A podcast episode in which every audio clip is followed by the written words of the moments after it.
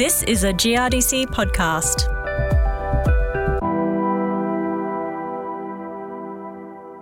Hello, I'm Fiona Fagan. Deep ripping is most beneficial when it breaks up hard soils and provides a pathway for roots to grow deeper, giving them better access to moisture and nutrition. But is it always worth the investment? In Pretty Pine near Deniliquin in the Riverina region of New South Wales, neighbours Christopher Liffhausen and Michael Hughes embarked on a GRDC funded trial to test the effects of deep ripping on irrigated sodic soils. The ripping took place in 2019, and in March this year, the farmers met up with soil experts and other growers at an organised farm walk at the test site. In order to see what was happening under the ground and compare results, two soil pits were dug, one in the ripped area and one in the non ripped area. At the farm walk, I caught up with one of the growers involved in the trial, Michael Hughes, and asked him to explain more about the project. Okay, so we're standing here in a soil pit. Just describe what we're seeing here standing in a soil pit that's approximately about a metre deep. So we've got cotton planted and it's fruiting, and we're witnessing the roots penetrating to a depth of about 400 to 450 mil, pushing off the plant row probably 300 millimetres each side. So it's giving us a clear demonstration of where the plant's accessing the moisture and the nutrients from the soil. So, Michael, tell me about this trial. When did it begin and how did it come about? The crop preceding this was a canola crop, which was sown in April 2021, and the ripping trial was done just prior to the establishment of the canola crop. Christopher Liffhausen, my neighbour, purchased a block that year and we sort of conducted a ripping trial before the establishment of his first canola crop. Approximately 48 metres wide and about 4 kilometres long. And you've dug two soil pits today. One you've treated and one is not treated. Is that correct? Yeah, two soil pits today, one in the treated zone and one in the untreated zone, and then comparing the outcomes from the two. So, what results have you witnessed so far? So the results aren't anything earth shattering. So at the moment, we're probably seeing a slight yield deficit to the ripping that we've conducted, about a 4% reduction in canola yield and a similar yield reduction in the wheat yield in the following year. And then that's obviously why we've done the soil pit today, just have a look a bit more deeper to see what the roots and the plants are doing. Are the soils here quite challenging?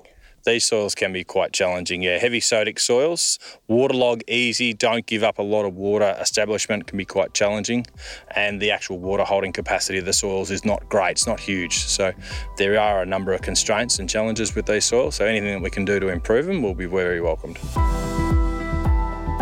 Sam North is a research hydrologist from the New South Wales Department of Primary Industries. He took samples from the ripped and unripped soil pits to examine any differences between the two. Now, the soil pit was dug yesterday, and you jumped in and had a look today. What did you see in the treated soil pit? Not much difference to the untreated because there's only two pits. A lot of it's subjective. You're only going on what you can see there and then. So, without some hard numbers on chemistry to back it up. There doesn't appear to be too much difference between the, the ripped and the unripped pits, but there is some difference.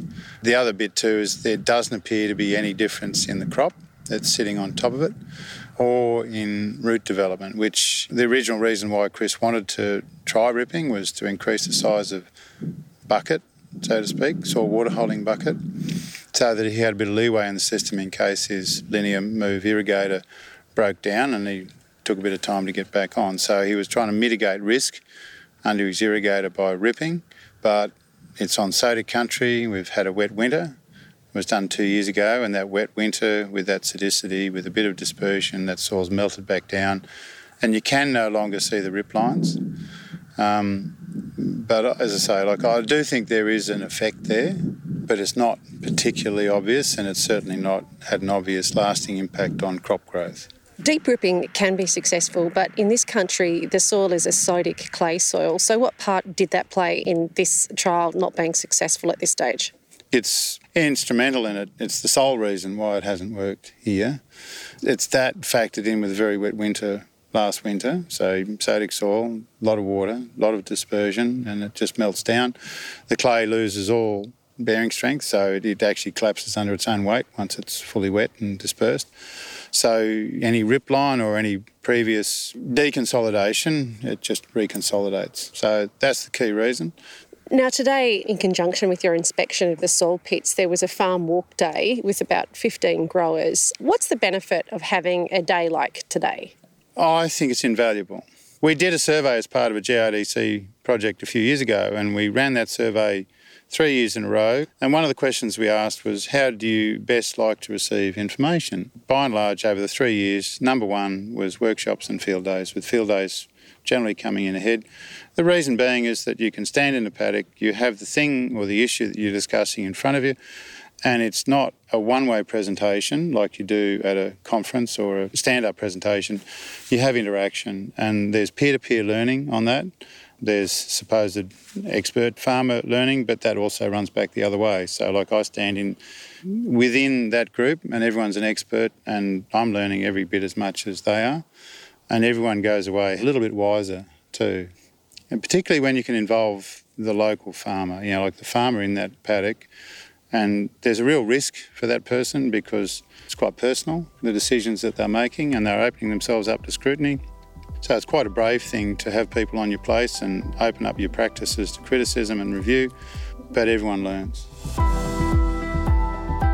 Damian Jones from the Irrigated Cropping Council says trials like this one that involve growers conducting their own research projects are highly beneficial. The idea of the project was to look at some of the things that the group wanted to look at and actually give them some budget to actually get out there and do their own stuff, which is a great thing because we're always encouraging people to, especially ideas that are coming from outside, to actually see if they work in our patch. So, what are the benefits of conducting trials like this one? I suppose the benefit is that you get to see it in your environment. And we were discussing earlier how some of the subsoil amelioration came out of work done in southwest Victoria. But it's a totally different system, totally different soil types, totally different rainfall. So, what possibly works down there, and for whatever reason, you know, it's nutrients or drainage or whatever, may not actually work in this part of the world. So, it's good to trial things. And if you get some cooperatives who are willing to try something out new, they're investing their time and money into doing these things. But at the end of the day, it may not work. So, good on them for doing the hard work, but it stops their neighbours wasting their money on chasing a, you know, sort of potentially sold as a silver bullet, but it's not working. So there are benefits even if the results aren't what was hoped for. Oh, definitely. And I suppose that's one interesting discussion we've had between, I hate to call it technical experts, but yeah, we often have no result. But if you're a grower and you're potentially going to spend money and time on something, you'd like someone else to demonstrate that something doesn't work or does work.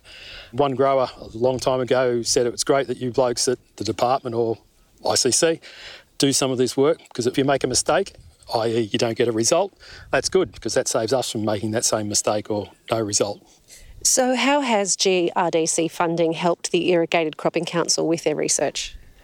Oh, it's been a great opportunity. And along with this project, it's looking at the soil ameliorants as well as some of the other agronomic trials that we've been doing over the last three years.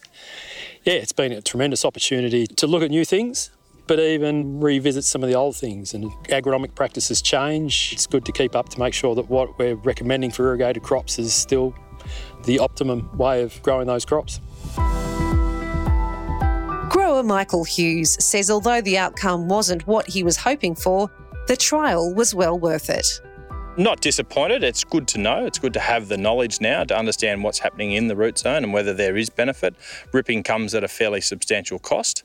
So it's good to know that if we're not getting the benefit from ripping, then we possibly won't engage in that process or maybe taking a more strategic approach to when and how we do rip. So, would you encourage other growers to dig a soil pit on their properties to examine their own soils? Definitely. I think soil pits are a great tool, very simple, cost effective, and a very informative way of understanding what's happening in your soils. Now, you worked on this trial with your neighbour. What was it like to collaborate with your neighbour on a trial? Did you find that helpful with you being able to share knowledge? It's always really good to work in with cooperators, people that are really willing to engage the research component because within the Irrigated Cropping Council, which I chair, we do a lot of little plot trials, but it's always good to expand those plot trials to a significant footprint like we have here today over a number of hectares to get a better understanding of what's happening and getting the true commercial outcomes. Michael, thanks very much for speaking to me today. No worries. Thanks for having us, Fiona.